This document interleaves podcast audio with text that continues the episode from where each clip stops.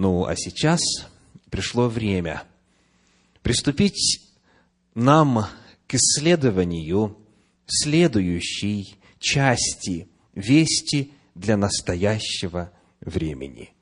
Сегодня наша тема, шестая по счету в этой программе, называется «Тайна Вавилона».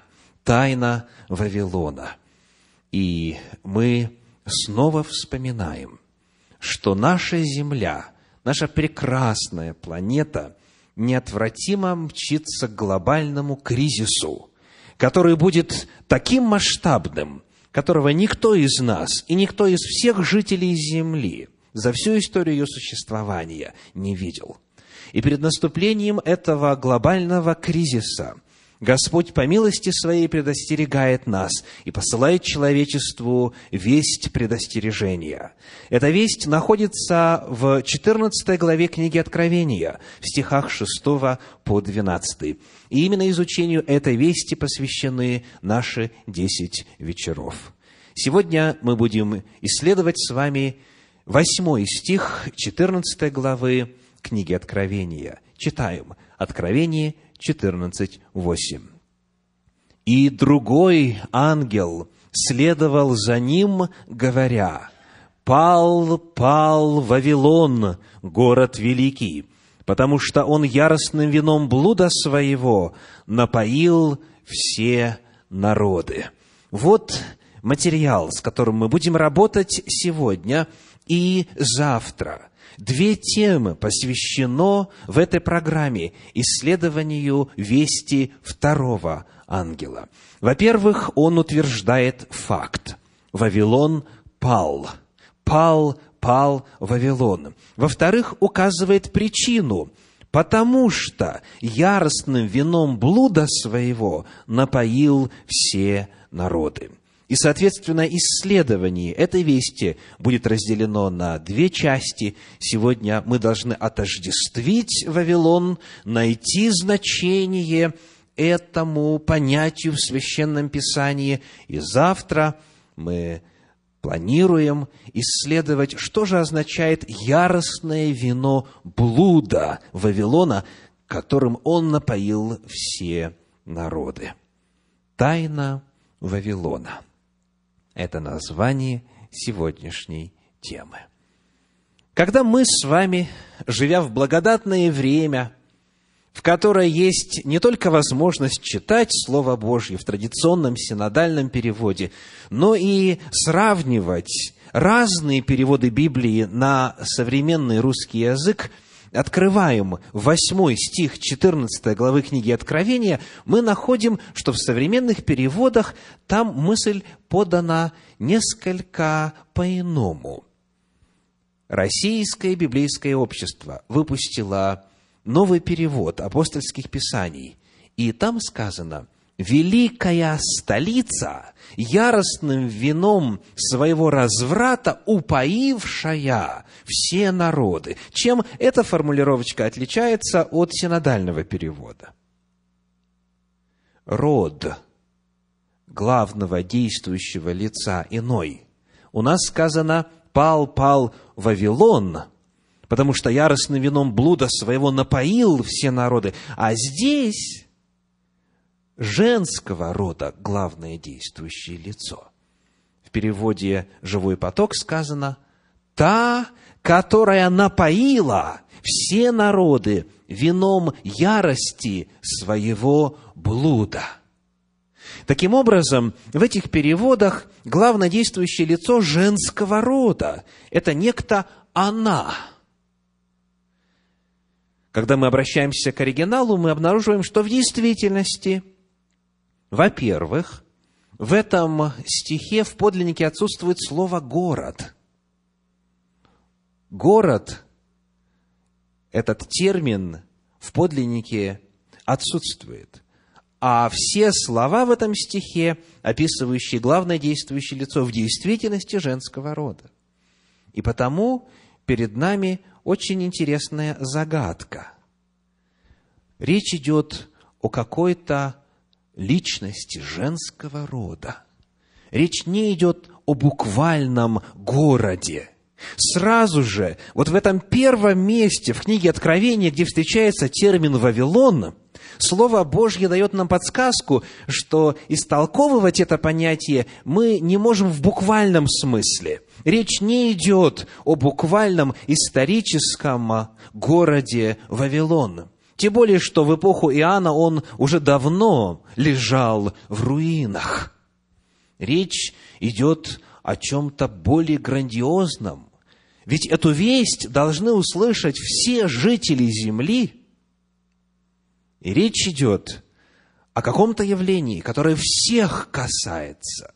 Насколько вас касается исторический, географический Вавилон? Абсолютно никак. Если вы живете где-нибудь в Иране или в окрестностях, тогда может быть. Либо если вы археолог или любитель истории и намеренно туда можете совершить путешествие, тогда вам интересно было бы знать что-то о Вавилоне. Речь идет не о буквальном городе. О чем же? Вавилон описывается довольно подробно в книге Откровения. Фактически ему целых две главы посвящено. 17 и 18 главы книги Откровения целиком посвящены Вавилону. Настолько это серьезный вопрос, настолько это насущная тема. И вот что написано в первых шести стихах 17 главы книги Откровения. Откровение 17 глава, первые шесть стихов. «И пришел один из семи ангелов, имеющих семь чаш, и, говоря со мною, сказал мне, «Подойди, я покажу тебе суд над великую блудницею, сидящую на водах многих». С нею блудодействовали цари земные, и вином ее блудодеяния упивались живущие на земле.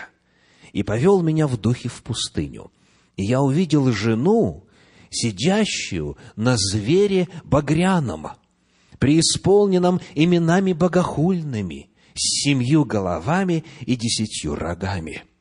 И жена облечена была в парфиру и багряницу, украшена золотом, драгоценными камнями и жемчугом, и держала золотую чашу в руке своей, наполненную мерзостями и нечистотою блудодейства ее. И на челе ее написано имя «Тайна». Вавилон Великий, мать блудницам и мерзостям земным – я видел, что жена упоена была кровью святых и кровью свидетелей Иисусовых, и, видя ее, дивился удивлением великим. Вот почему слова в подлиннике используются в женском роде. Оказывается, Вавилон – это женщина – это женщина, представляющая собой совершенно необыкновенное явление. Это женщина – символ, это женщина – знак, это знамение, это образ. Речь идет о серьезных духовных реалиях, касательно которых каждый должен быть на земле оповещен.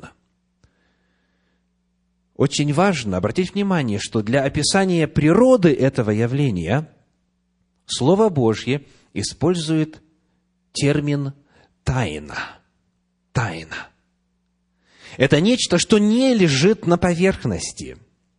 Это нечто, что не является очевидным. Необходимо Божье откровение, чтобы осмыслить эту весть. И в седьмом стихе 17 главы как раз это и происходит. Откровение 17.7. «И сказал мне ангел, что ты дивишься? Я скажу тебе тайну жены сей и зверя, носящего ее, имеющего семь голов и десять рогов». Эта тайна подается осмыслению и пониманию только лишь благодаря тому, что Бог ее раскрывает. Он раскрывает ее на страницах Священного Писания, и понять ее может тот, кто в действительности исследует Слово Божье, кто относится к нему серьезно, трепетно, посвящая время осмыслению Божьей воли. Хочу также обратить ваше внимание, что явление это настолько необычное, что даже сам духовидец, сам Иоанн Богослов, Божий пророк, сказано, дивился удивлением великим. Старец Божий много на своем веку повидал. Он был преследуем, гоним, оказался в ссылке на острове Патмос за Слово Божье, за свидетельство Иисуса Христа – он чуть было не потерял жизнь, если бы не чудесное Божье спасение. Он был уже в глубокой старости.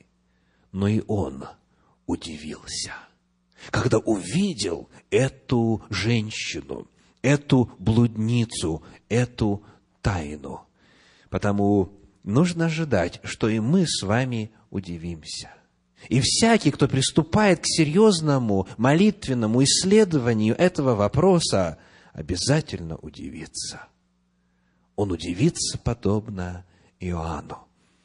И я знаю, что многие из вас сегодня удивятся, как удивился и я, когда в свое время начал серьезно исследовать эту тему. Начнем. Чтобы понять, тайну Вавилона, тайну этой женщины-блудницы, важно для себя сформировать определенное представление о том, что в принципе в пророческом языке означает образ жены, образ женщины. В книге Откровения мы с ней уже встречались в 12 главе. 12 глава, первые пять стихов. Там описана чистая, светлая жена. Читаем. 12 глава, первые пять стихов. «И явилась на небе великое знамение, жена, облеченная в солнце, под ногами ее луна, и на главе ее венец из двенадцати звезд. Она имела в чреве и кричала от боли и мук рождения. И другое знамение явилось на небе. Вот большой красный дракон с семью головами и десятью рогами, и на головах его семь диадима. Хвост его увлек с неба третью часть звезд и поверг их на землю. Дракон сей стал перед женою, которой надлежало родить, дабы, когда она родит, пожрать ее младенца. И родила она младенца мужеского пола, которому надлежит пасти все народы жезлом железным, и восхищено было дитя ее к Богу и престолу его. Вот первый образ, вот чистая, светлая жена. Что она представляет собою? Каково значение этого великого знамения на небе? Для того, чтобы ответить на этот вопрос, нам необходимо найти в Священном Писании отрывочек, где встречались бы те же самые знаки, опознавательные, где встречались бы те же самые образы, те же самые символы, для того, чтобы у нас была возможность сравнить пророческий язык Слова Божьего. Ведь когда мы с вами подходим к чтению книги Откровения, Бог предполагает, что предыдущие книги мы уже основательно прочитали, поняли и запомнили. Где в Священном Писании используется образ сразу в рамках одного пророческого откровения и солнце, и луна, и двенадцать звезд? Ответ в книге «Бытие» в 37 главе, в стихах с 9 по 11. «Бытие», 37 глава, стихи с 9 по 11. Читаем. «И видел он еще другой сон, и рассказал его отцу своему и братьям своим, говоря, «Вот я видел еще сон, вот солнце и луна, и одиннадцать звезд поклоняются мне». И он рассказал отцу своему и братьям своим, и побронил его отец его и сказал ему, что это за сон, который ты видел? Неужели я и твоя мать и твои братья придем поклониться тебе до земли? Братья его досадовали на него, а отец его заметил это слово. Это пророческое видение, которое было показано Иосифу. И оно рисует здесь семью Иакова, патриарха, имя которого от Бога полученное Израиль. Это семья Иакова. Солнце – отец, луна – мать, и сказано, одиннадцать звезд поклоняются мне, говорит Иосиф, а он двенадцатая звезда. Таким образом, 12 звезд – это 12 колен Израиля. Отсюда, из этой семьи, произошел израильский народ, народ Завета, народ Божий, который стал ядром заветных отношений с Господом на протяжении всего периода до пришествия Спасителя в мир. Итак, жена, таким образом, это израильский народ. Мы читаем об этом в Священном Писании неоднократно. Книга пророка Исаия, например, 54 глава, 5 стих, Исаия 54, 5. «Ибо твой Творец есть супруг твой, Господь Саваоф имя его, и Искупитель твой, Святый Израилев, Богом всей земли назовется он». У Израиля супруг Господь, Господь Саваоф. Соответственно, Израиль – это жена. Священное Писание описывает взаимоотношения между Богом и Его избранным народом, как взаимоотношения между мужем и женою. Итак, перед нами Израиль Божий. Что происходит дальше? В Израиле должен вот-вот родиться младенец. И этот младенец должен пасти все народы жезлом железным. Мы находим как это описано в 19 главе книги Откровения, в стихах с 11 по 16. 19 глава, стихи с 11 по 16. «И увидел я отверстое небо, и вот конь белый, и сидящий на нем называется верный и истинный, который праведно судит и воинствует. Очи у него, как пламень огненный, и на голове его много диадим. Он имел имя написанное, которого никто не знал, кроме его самого». Он был облечен в одежду, обогренную кровью. Имя ему – Слово Божие. И воинства небесные следовали за ним на конях белых, облеченный весон белый и чистый. И из уст его исходит острый меч, чтобы им поражать народы. Он пасет их жезлом железным. Он топчет точила вина ярости и гнева Бога Вседержителя на одежде, и на бедре его написано имя «Царь царей» и «Господь господствующих», кто описывается. Иисус Христос, когда Он во славе возвращается на землю для того, чтобы принять царство. Итак, младенец, который рождается в Израиле, это Мессия, обетованный Спаситель Иисус Христос. И что означает дракон? Это знамение – 12 глава книги Откровения, 9 стих говорит, 12.9. «И низвержен был великий дракон, древний змей, называемый дьяволом и сатаною, обольщающий всю вселенную, низвержен на землю, и ангелы его низвержены с ним». Дракон, соответственно, это дьявол и сатана. Повторим, в Израиле, который представлен образом этой чистой жены, облеченной в солнце, рождается Иисус Христос. Но дьявол – намерен тут же пожрать младенца. К великому счастью всех жителей земли и радости всех небожителей, младенец все-таки осуществляет здесь свою миссию, дьяволу не удается одолеть Сына Божия, и он был восхищен к Богу и престолу Его. Таким образом, перед нами в этих пяти стихах описание миссии и служения Иисуса Христа на нашей земле. И жена здесь – это израильский народ.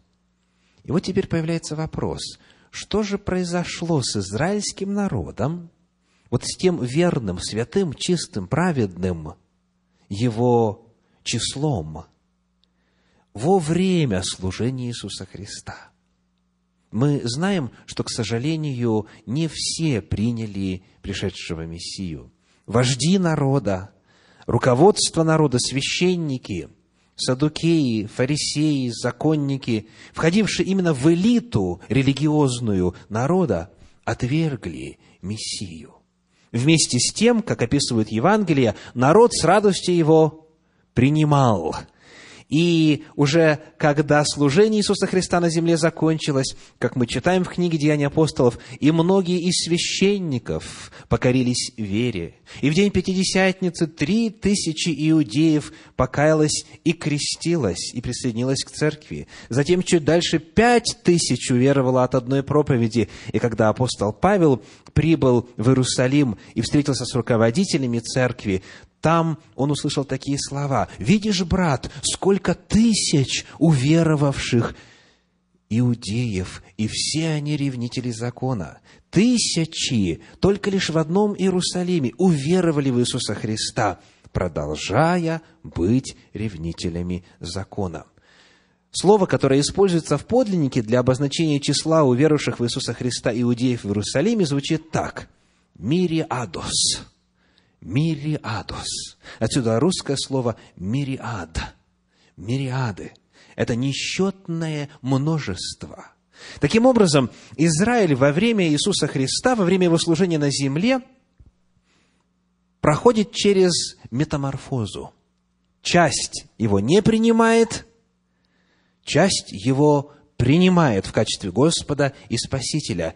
И дальше, когда Слово Божье описывает нам вот эту жену, после того, как младенец ее был вознесен назад к Отцу на небо, оно указывает очень важные признаки, которые присущи последователям той самой первоапостольской церкви. Книга Откровений, 12 глава, стих 17. Откровение 12, 17. «И рассверепел дракон на жену, и пошел, чтобы вступить в брань с прочими от семени ее, сохраняющими заповеди Божьи, имеющими свидетельство Иисуса Христа».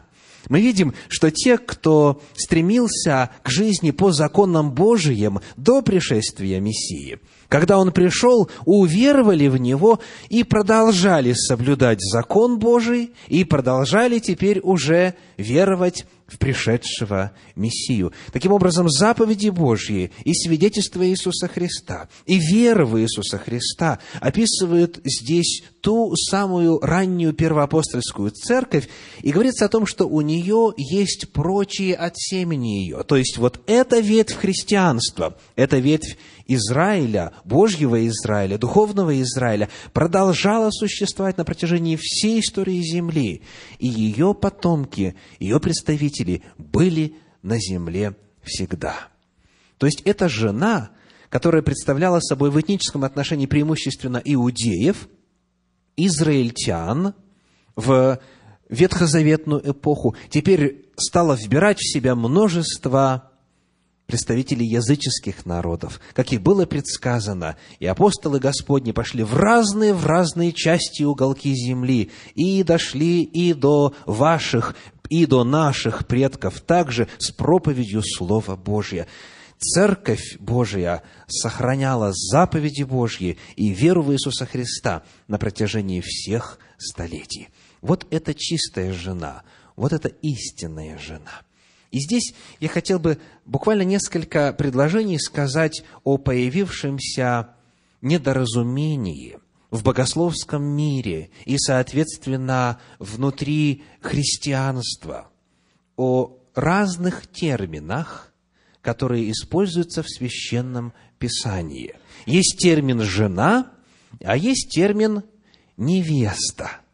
И есть мнение, с которым наверняка и вы встречались, что жена – это Израиль, а невеста – это церковь. То есть у Бога как бы две женщины, две жены.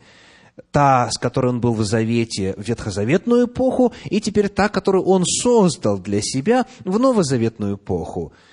Верно ли это? Конечно же, нет. Потому что в 12 главе книги Откровения у нас одна одна жена, та же самая, которая дала миру младенца Иисуса, тот же самый Израиль, после вознесения Иисуса Христа продолжает существовать. Принявший его Израиль, те, кто выразил свою веру в Иисуса, как в обетованного Мессию, они продолжают соблюдать заповеди Божьи и верят в Иисуса Христа. Но есть в книге Откровения одно место, которое совершенно определенно исключает всякую возможность разделения на жену и невесту. Это 21 глава, 9 стих. Откровение 21.9 сказано, «И пришел ко мне один из семи ангелов, у которых было семь чаш, наполненных семью последними язвами, и сказал мне, «Пойди, я покажу тебе жену, запятая, невесту Агнца» это две разные или одна личность, одна фигура, один образ. Конечно же, один. Я покажу тебе жену, запятая невесту. Жена и есть невеста. У Бога только один народ. Он не многоженец. У него нет жены, да еще плюс к тому еще невесты, с которой он намеревается вступить во взаимоотношения. Нет. Один народ всегда был народом завета. И в него мог входить любой человек – неважно, рожден ты от Авраама по плоти или Авраам является отцом твоим по вере, по духу. Все ищущие Господа входили на протяжении всей истории земли в общество Господне, в общество Израиля. И вот теперь нам важно прояснить Почему же все-таки два разных термина встречается? Почему говорится то о жене, как о символе верных Богу и Церкви Божьей, то о невесте, как о Церкви Иисуса Христа? Ответ происходит из Торы, из закона Божия, из Пятикнижья Моисеева. Мы прочитаем книгу во Второзаконии, 22 главу, стихи 23 и 24. 22 глава, стихи 23 и 24. Если будет молодая девица обручена мужу, и кто-нибудь встретится с ней в городе и ляжет с нею, то обоих их приведите к воротам того города и побейте их камнями до смерти. А траковицу за то, что она не кричала в городе, а мужчину за то, что он опорочил жену ближнего своего, и так истреби зло из среды себя. Посмотрим, как обозначается эта отраковица, эта девица. Она в каком статусе пребывает? Она обручена. Еще свадьба не состоялась, она еще в статусе невесты, она ожидает заключения брачного союза. Но вместе с тем сказано, его наказывают за что?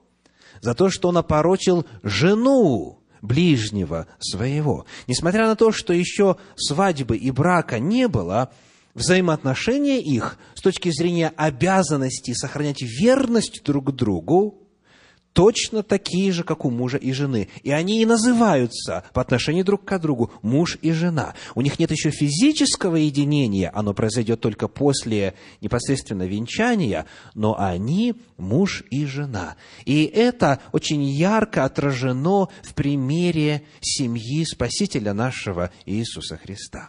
Посмотрим на первую главу Евангелия от Матфея, стихи с 18 по 25. Матфея, первая глава, стихи с 18 по 25. Рождество Иисуса Христа было так. По обручении матери его Марии с Иосифом, прежде нежели сочетались они, оказалось, что она имеет в чреве от Духа Святого. Итак, они уже помолвлены, но еще не поженились. Дальше – Иосиф же, муж ее, будучи праведен и не желая огласить ее, хотел тайно отпустить ее. Но когда он помыслил это, се ангел Господень явился ему во сне и сказал, «Иосиф, сын Давидов, не бойся принять Марию, кого? Жену твою, ибо родившаяся в ней есть от Духа Святого» Родит же сына, и наречешь ему имя Иисус, ибо он спасет людей своих от грехов их. А все сие произошло, да сбудется реченное Господом через пророка, который говорит, «Се дева в чреве приимет и родит сына, и нарекут имя ему Емануил, что значит «с нами Бог». Встав от сна, Иосиф поступил, как повелел ему ангел Господень, и принял жену свою, и не знал ее, как, наконец, она родила сына своего первенца, и он нарек ему имя Иисус. И таким образом перед нами пример того, как Иосиф и Мария, находясь в статусе помолвленных, в статусе жениха и невесты, тем не менее, словами ангела называются по отношению друг к другу муж и жена. Вот и вся разгадка. Но для этого нужно внимательно читать Тору знать законы Божьи. Эта теория никогда бы не появилась, если бы было серьезное основательное знакомство с брачным законом, который установил Господь для всех желающих счастья в личной жизни. Потому, когда мы с вами находим в книге Откровения и в целом в апостольских писаниях такие термины, как невеста и жена, применительно к обозначению определенной общности народа Божия, важно знать, что описывается одна и та же группа людей. Это церковь. Она же Израиль. Эти же люди – народ Божий, народ Завета. Второе послание Коринфянам, 11 глава, 2 стих. 2 Коринфянам 11, 2. «Ибо я ревную о вас ревностью Божию, – пишет апостол Павел, – потому что я обручил вас – единому мужу, чтобы представить Христу чистою девою. Я обручил вас. Послание в Ефес, 5 глава стихи с 25 по 32, Ефес, 5 глава с 25 по 32. «Мужья, любите своих жен, как и Христос возлюбил церковь и предал себя за нее, чтобы осветить ее, очистив банию водную посредством слова, чтобы представить ее себе славную церковью, не имеющую пятна или порока, или чего-либо подобного, но дабы она была свята и непорочна. Так должны мужья любить своих жен, как свои тела. Любящий свою жену любит самого себя. Ибо никто никогда не имел ненависти к своей плоти, но питает и греет ее, как и Господь церковь, потому что мы члены тела Его, от плоти Его и от костей Его. Посему оставить человек отца своего и мать, и прилепится к жене своей, и будут двое одна плоть. Тайна сия велика, я говорю по отношению ко Христу и к церкви. Вот здесь таким ярким, глубоким, красивым языком описывается в Слове Божьем, что значит жена – и что значит невеста? Во-первых, нам необходимо с вами помнить, что образ жены в книге Откровения и в пророческих книгах в принципе обозначает общность людей, тех, кто состоит в завете с Господом, тех, кто в эпоху Нового Завета соблюдает заповеди Божьи и веру в Иисуса. Жена чистая, светлая, незапятнанная – это истинная церковь, это истинный Израиль, это истинный Божий народ. И вот теперь хочу прочитать вместе с вами некоторые комментарии богословов на сей счет. Солнце, луна и звезды символизируют всю семью Израиля – пишет Майкл Уилкок в книге «Откровение Иоанна Богослова» на странице 121. Более того, она, то есть эта жена, Израиль, продолжает существовать даже после Вознесения Христа. Весь период истории Церкви между первым и вторым пришествиями Христа. Она фактически есть Церковь, Ветхий Израиль, отцы, от которых Христос по плоти, Римлянам 9 глава 5 стих, и Новый Израиль.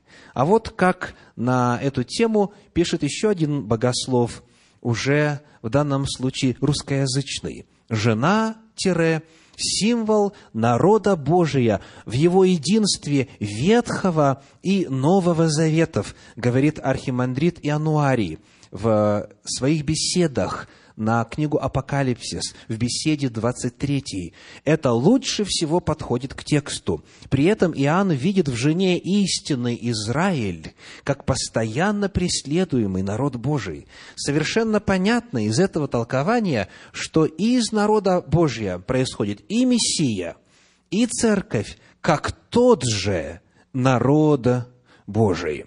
Любой исследователь серьезно, беспристрастно и основательно подходящий к этому вопросу, вне зависимости от того, где живет и какой деноминации принадлежит, видит здесь то, что мы с вами сегодня увидели.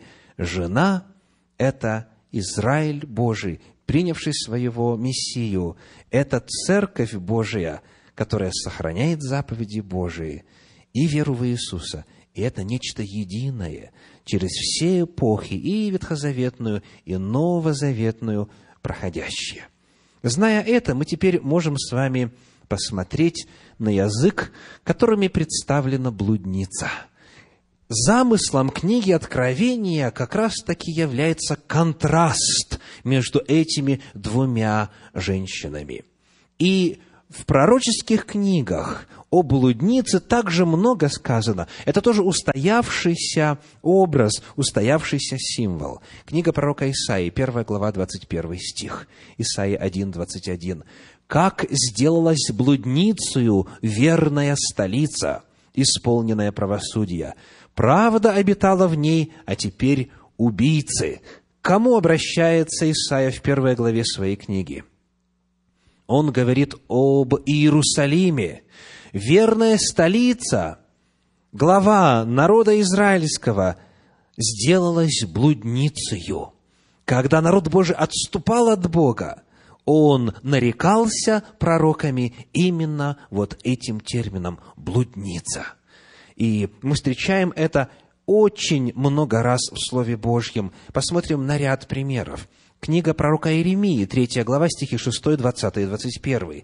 Иеремии 3, 6, 20, 21. «Господь сказал мне во дни Иосии царя, видел ли ты, что делала отступница, дочь Израиля? Она ходила на всякую высокую гору и под всякое ветвистое дерево, и там блудодействовала». Но поистине, как жена вероломно изменяет другу своему, так вероломно поступили со мною вы, дом Израилев, говорит Господь. Голос слышен на высотах, жалобный плач сынов Израиля о том, что они извратили путь свой, забыли Господа Бога своего. Когда Израиль становился отступницей, тогда он назывался блудницей. Когда народ уходил от Бога, забывал его заповеди, тогда он нарекался от Бога вот этим нелестным словом. В книге пророка Иезекииля в 16 главе прочитаем также несколько стихов, стихи 1, 2 и 15. Иезекииля 16, стихи 1, 2 и 15. «И было ко мне слово Господне, Сын человеческий, выскажи Иерусалиму мерзости его. Ты понадеялась на красоту твою и, пользуясь славою твоей, стала блудить и расточала блудодейство твое на всякого мимоходящего, отдаваясь ему. Так пророк говорит не о личности, а о народе, о столице, об Иерусалиме, об Израиле в целом и об Иудее. В книге пророка Осии, где эта тема наиболее ярко и болезненно раскрывается, мы читаем в третьем стихе, в третьей главе, первый стих, Осии 3.1. «И сказал мне Господь, иди еще и полюби женщину, любимую мужем, но прелюбодействующую, подобно тому, как любит Господь сынов Израилевых, а они обращаются к другим богам и любят виноградные лепешки их. Когда Израиль обращается к другим богам и начинает им служить, тогда он, говорит Господь, блудодействует. Это духовное блудодеяние. И в четвертой главе этого же пророка, 15 стих, Оси 4, 15. Если ты, Израиль, блудодействуешь, то пусть не грешил бы Иуда, и не ходите в Галгал, и не восходите в Беф-Авен, и не клянитесь, жив Господь.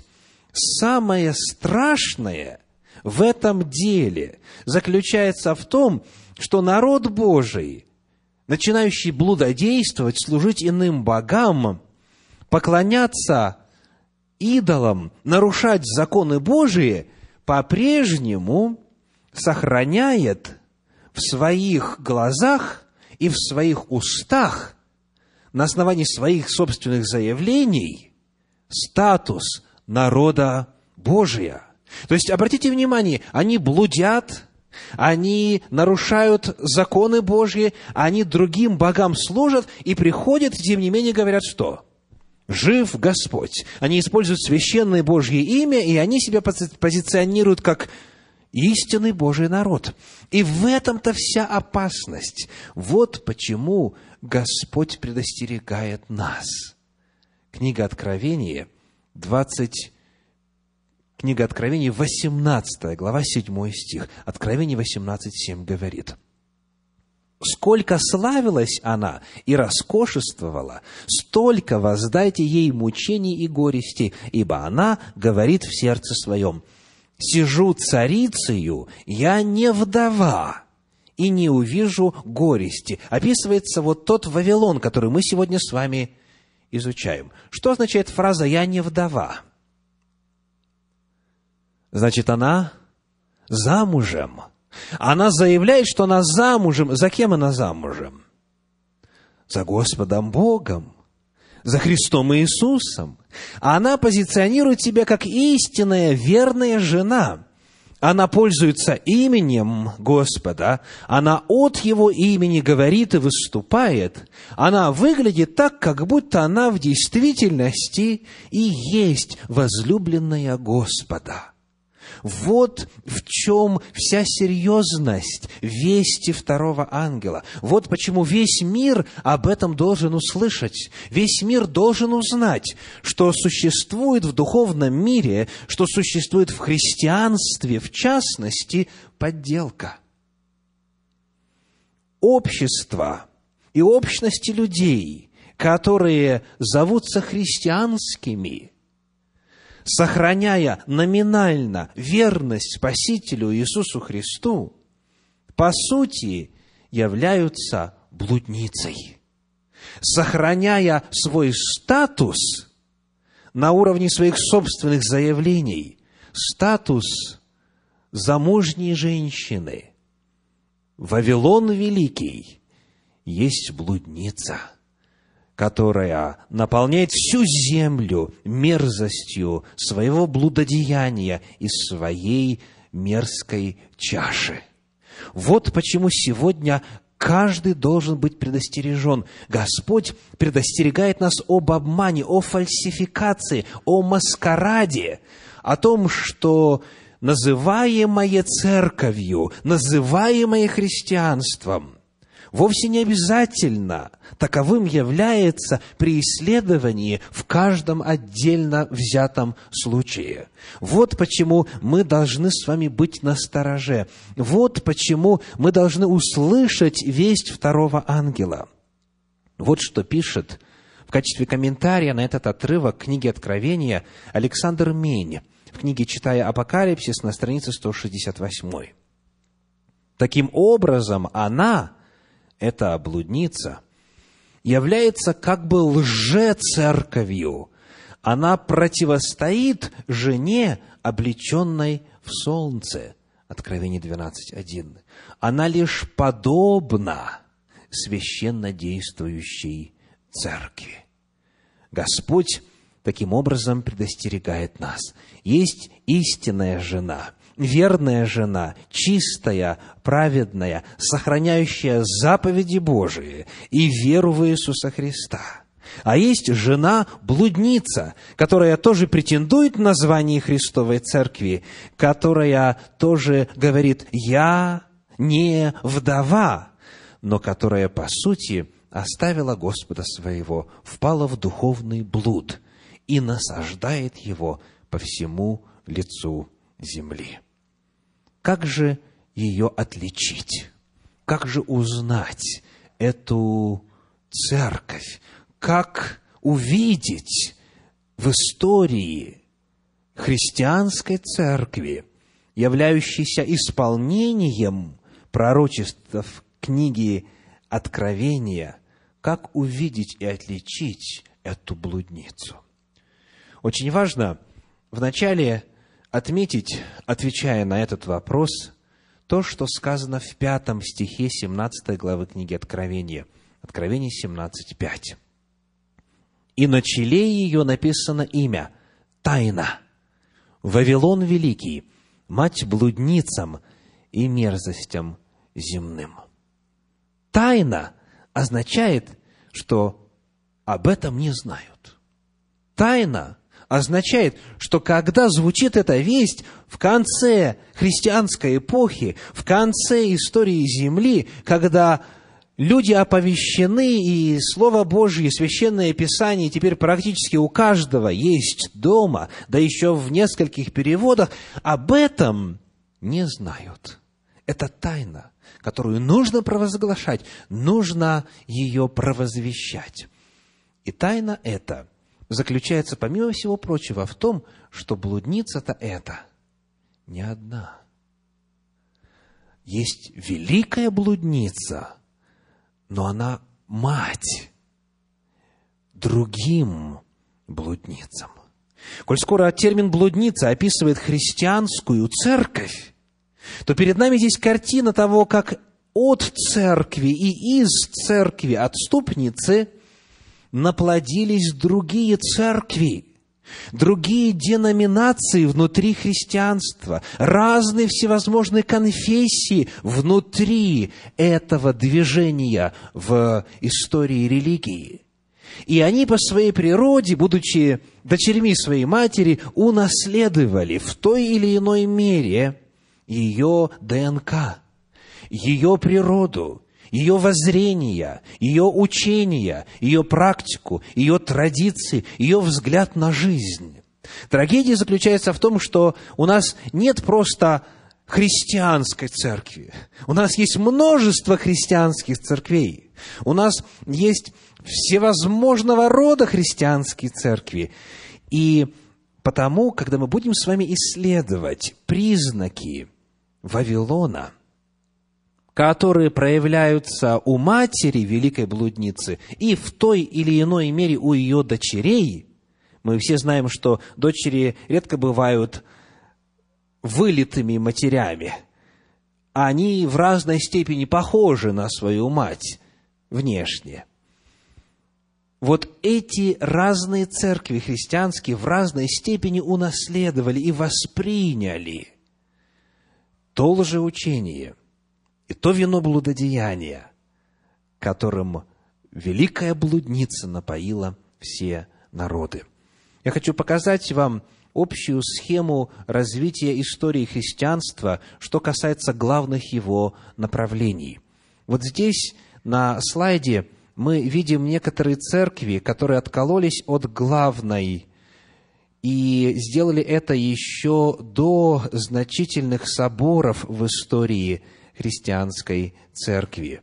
В XI веке произошла так называемая Великая Схизма на западную и восточную христианскую церковь, когда Папа Римский отлучил от церкви и предал анафеме константинопольского византийского патриарха, тот, в свою очередь, анафемствовал папу, и они друг с другом попрощались на многие-многие столетия. Вот здесь еще одно значительное событие. XVI век, реформация в христианстве. Появилась попытка реформировать учение и практику христианской церкви, и появился протестантизм.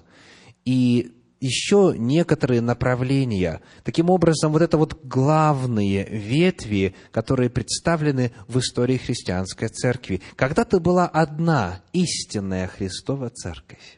Но потом, в результате исторического процесса, появлялись разные, разные отступления. Разные появлялись ереси. И на протяжении исторического процесса появлялось много всевозможных церквей.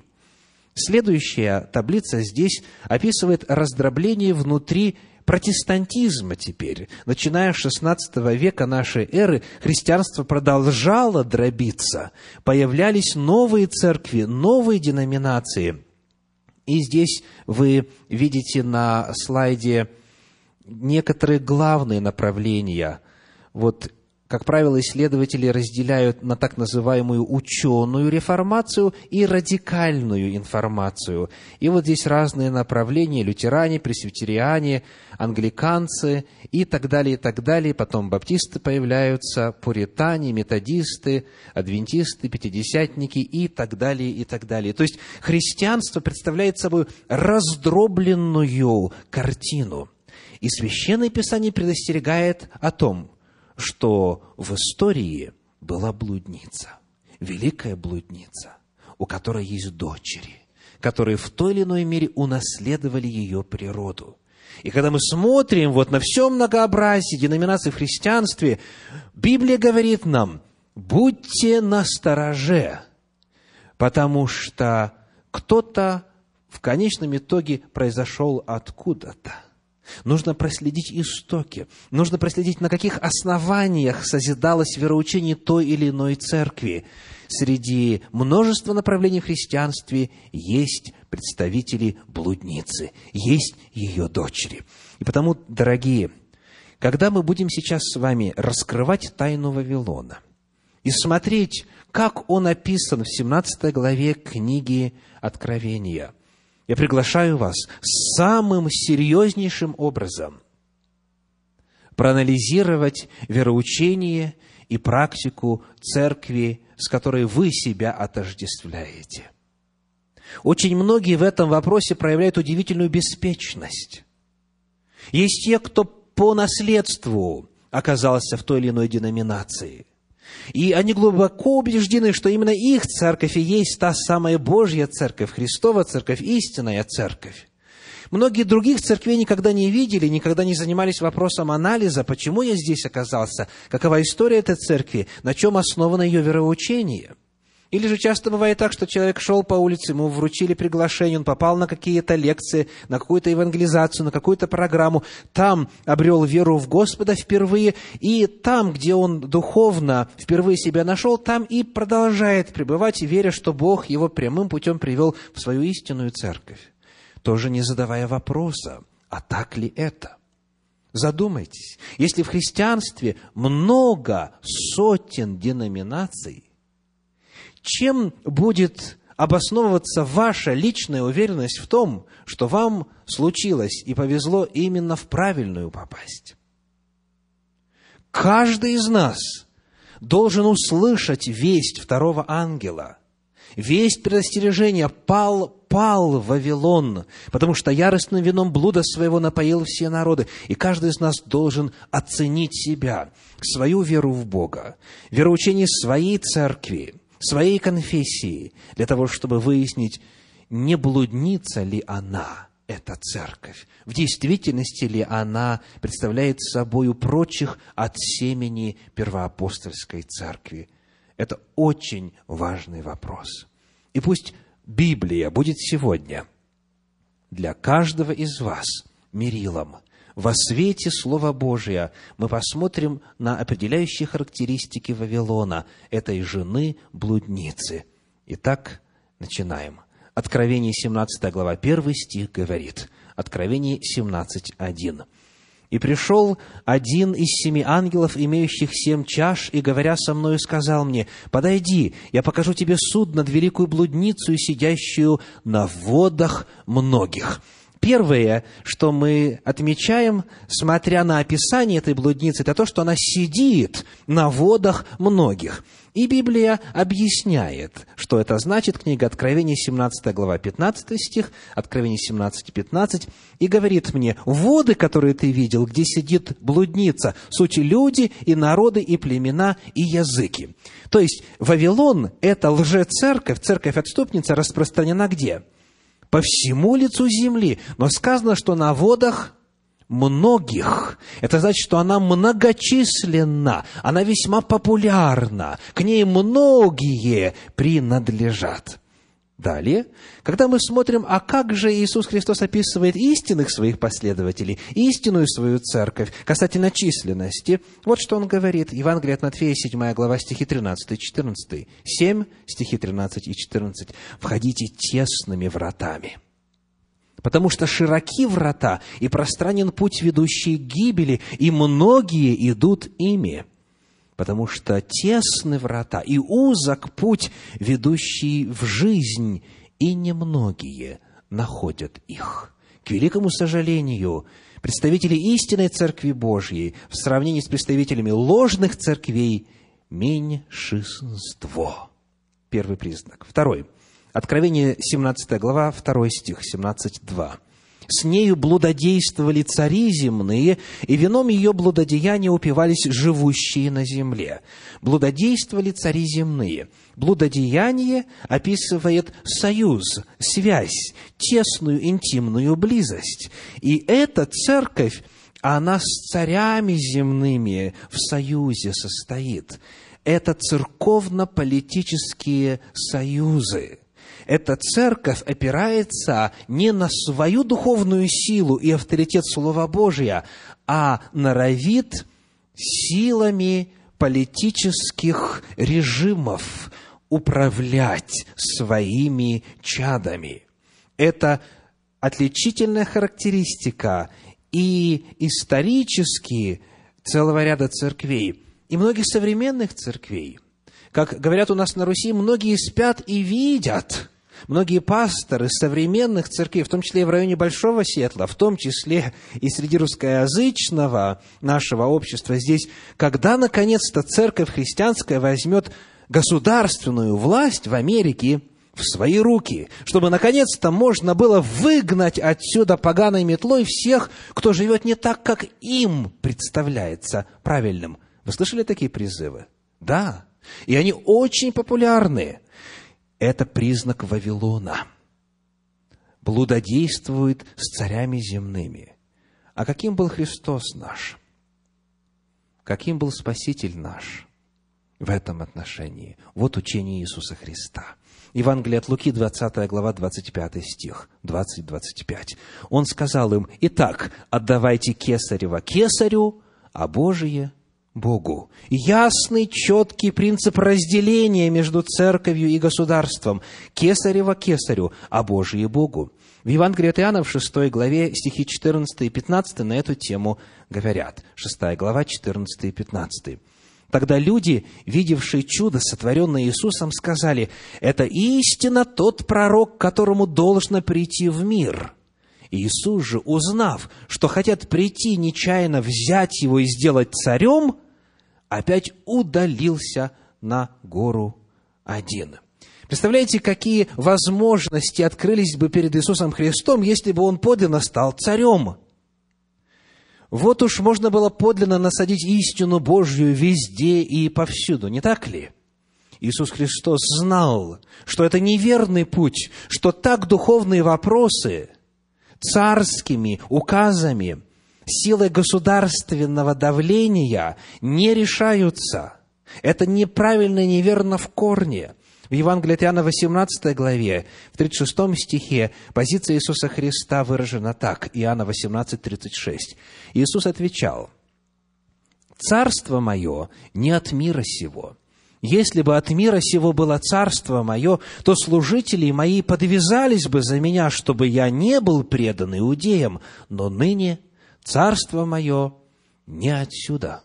Итак, Царство Иисуса Христа, оно не входит в блудодейные союзы с царями земными. Дальше. 17 глава, 3 стих.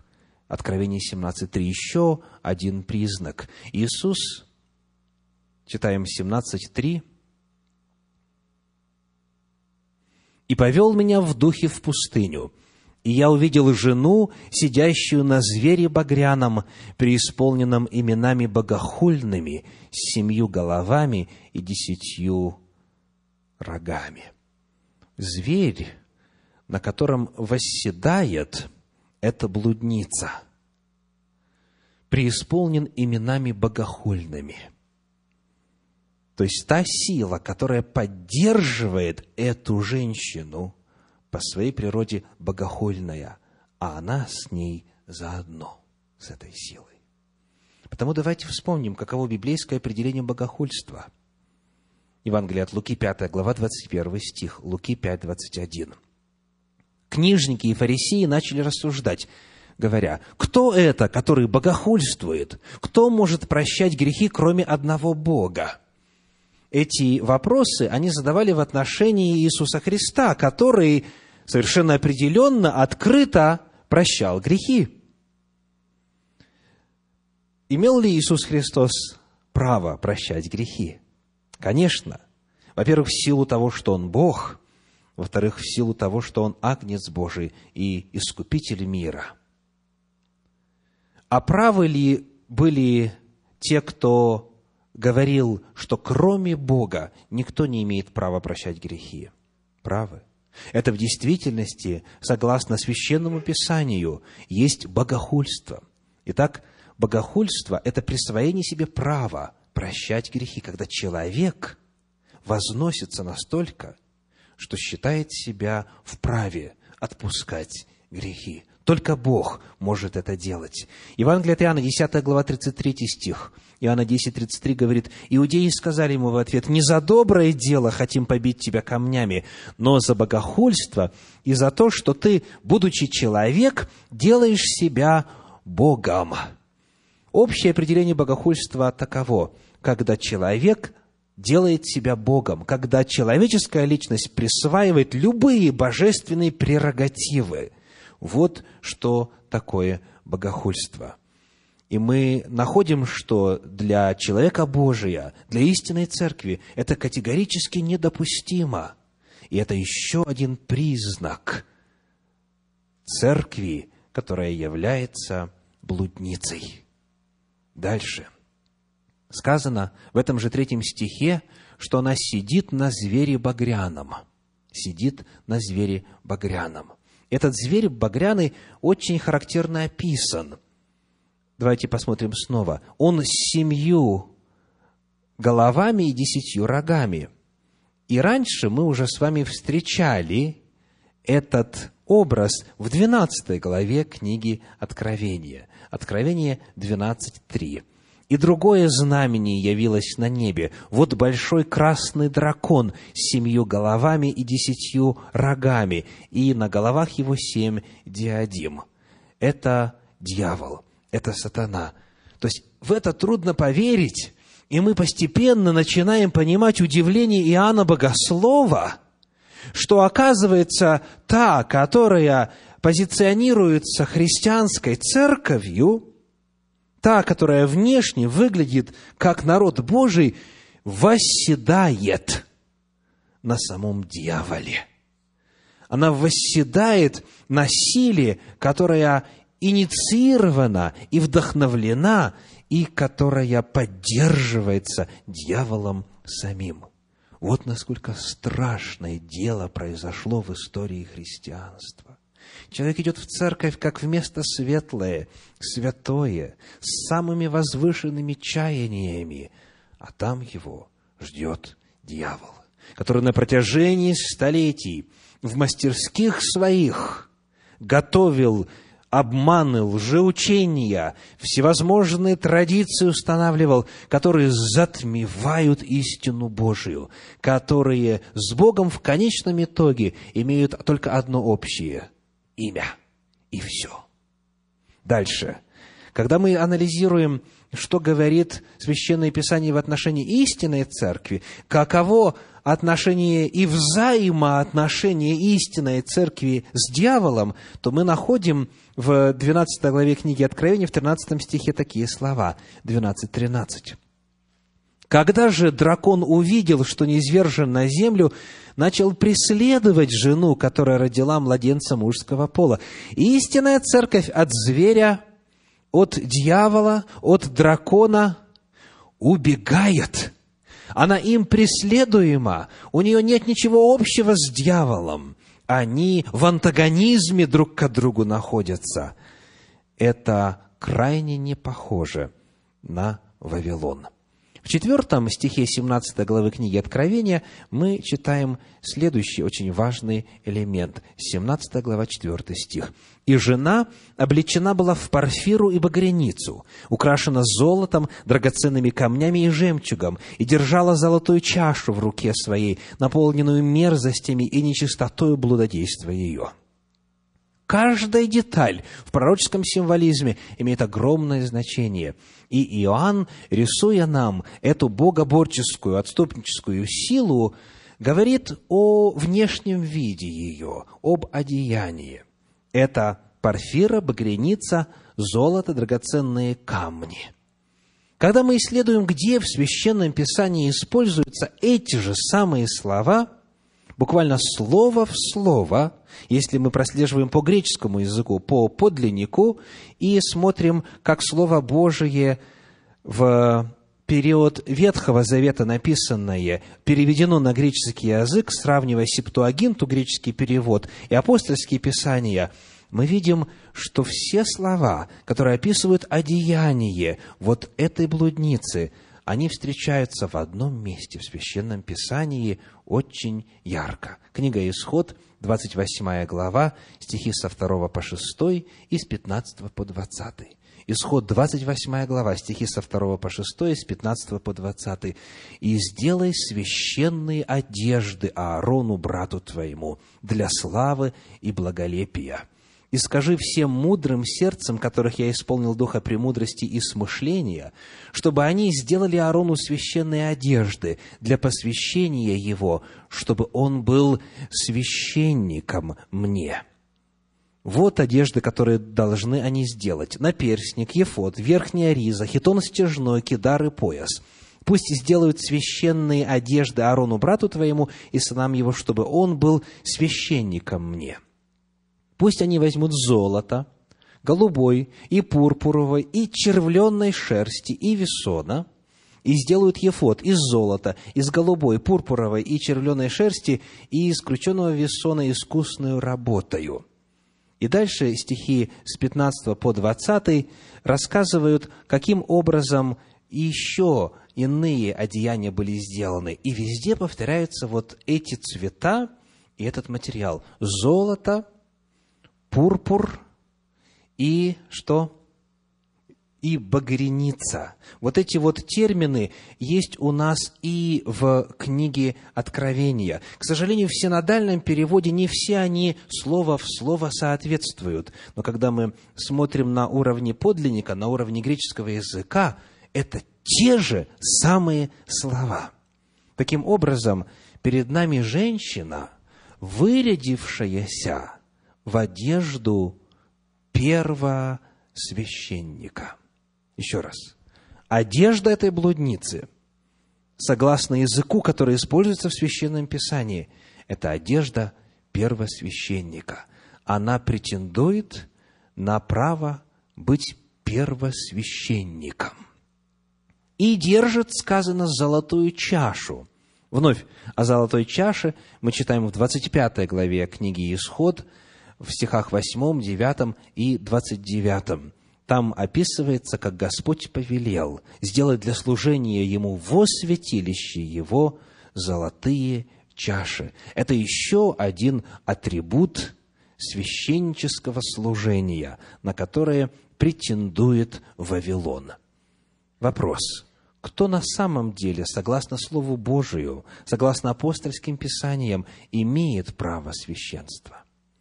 Первое послание Тимофею, вторая глава, пятый стих – 1 Тимофею 2.5. «Ибо един Бог, един и посредник между Богом и человеками, человек Христос Иисус». Есть только один посредник, и это богочеловеческая личность. Это тот, кто, являясь Богом, стал человеком и заплатил за грехи всего мира. И в силу этого он имеет право отпускать грехи, потому что он за них стал агнцем Божьим, стал жертвой умилостивления. В послании к евреям в 7 главе, начиная с 23 стиха и вплоть до конца главы, до начала 8 главы сказано – Евреям 7.23-8.2. Притом тех священников было много, потому что смерть не допускала пребывать одному. А сей, как пребывающий вечно, имеет и священство неприходящее, посему и может всегда спасать приходящих через него к Богу, будучи всегда жив, чтобы ходатайствовать за них. Таков и должен быть у нас первосвященник, святой, непричастный злу, непорочный, отделенный от грешников и превознесенный выше небес, который не имеет нужды ежедневно, как те первосвященники, имеется в виду все первосвященники до служения Иисуса Христа – как те первосвященники, переносить жертвы сперва за свои грехи, потом за грехи народа, ибо Он совершил это однажды, принеся в жертву себя самого.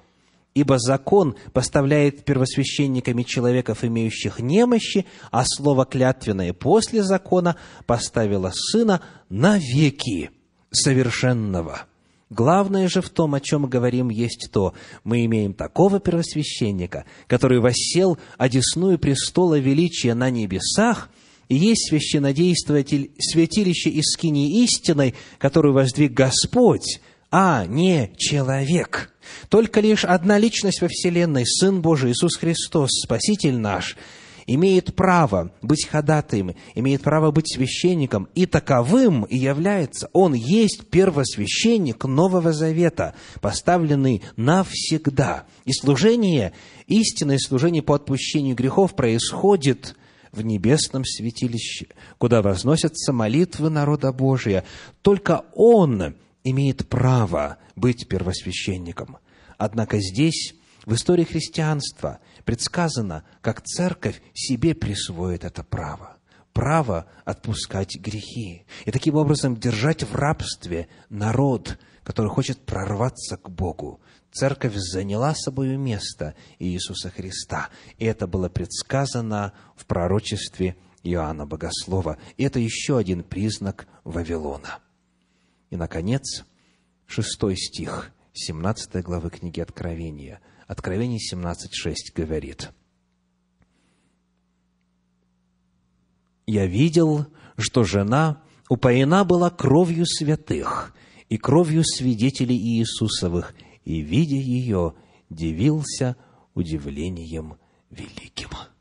Это самый поразительный, самый неожиданный признак. Она упоена была кровью святых и свидетелей Иисусовых. Она преследовала на протяжении веков представителей истинной церкви, тех, кто сохраняет заповеди Божии и веру в Иисуса. Вот эта ложная церковь, церковь-блудница, церковь-отступница, она преследовала и убивала, и упоена кровью святых Всевышнего, истинных подлинных христиан, которые вынуждены были скитаться на протяжении многих веков владычества официальной церкви. Истинная же церковь, напротив, согласно 12 главе книги Откровения, 17 стиху, подвергалась гонениям, Откровение 12.17 сказано, «И рассверепел дракон на жену и пошел, чтобы вступить в брань с прочими от семени ее, сохраняющими заповеди Божии и имеющими свидетельство Иисуса Христа». В 13 главе мы вновь видим, как Церковь Божья подвергается атакам. 13 глава Откровения, стихи 7 и 15, 7 и 15. «И дано было ему, то есть зверю, вести войну со святыми и победить их. А в 15 стихе сказано, «И дано ему было вложить дух в образ зверя, чтобы образ зверя и действовал, и говорил так, чтобы убиваем был всякий, кто не будет поклоняться образу зверя». Мы видим, как истинные дети Божии – не принимающие ложь, не принимающие беззаконие, они подвергаются преследованиям, они убиваемы, что и было на протяжении столетий. Тайна Вавилона представляет собою удивительное, небывалое зрелище и явление в истории христианства. И потому, если вы, слушая изложение библейской истины по признакам Вавилона, по признакам блудницы. Внимательно анализировали, во что вы верите. Как церковь, с которой вы себя отождествляете, высказывается и живет по вот этим вопросам, отмеченным в пророчестве. Сейчас настало время – поставить диагноз. Во свете признаков, которые мы сегодня рассмотрели, по 17 главе книги Откровения, каждый должен задать следующий вопрос. Откуда родом ваша церковь? Откуда родом моя церковь? Каковы ее основы, как они появились, почему мы делаем так, почему не делаем по-другому, не является ли моя церковь блудницей. Господь посылает в конце истории Земли предостережение всем жителям нашей планеты для того, чтобы предостеречь нас об опасности, чтобы нам не быть легковерными, чтобы нам точно знать. И Он все в своей любви для этого нам предоставил. Завтра, в продолжении темы о Вавилоне, у нас будет проповедь «Пал, пал Вавилон». Мы посмотрим, что находится в этой чаше мерзости блудодейства. Каково это вино, в чем оно проявляется, и таким образом картина церкви отступницы – будет еще более высвечена по милости Господней завтра. Потому будьте завтра здесь обязательно. Приводите друзей ваших, знакомых и близких. Каждый должен услышать эту весть для того, чтобы не погибнуть, будучи обманутым. И теперь, если вы готовы, мы во свете изученной истины Слова Божия можем произнести исповедание веры. Слова, как всегда, на экране. Я приглашаю вас подняться для этого важного служения перед Господом. Если вы разделяете то, что отражено в этих предложениях, произносите эти слова, как ваше личное исповедание веры, вслух. «Я благодарю Бога за предостережение о духовном Вавилоне» я не желаю принадлежать к церкви ради большинства. Я отвергаю смешение церкви и государства, присвоение божественной власти, право церкви прощать грехи и принуждение в вопросах веры в Бога. Я желаю принадлежать к истинной Божьей церкви. Аминь.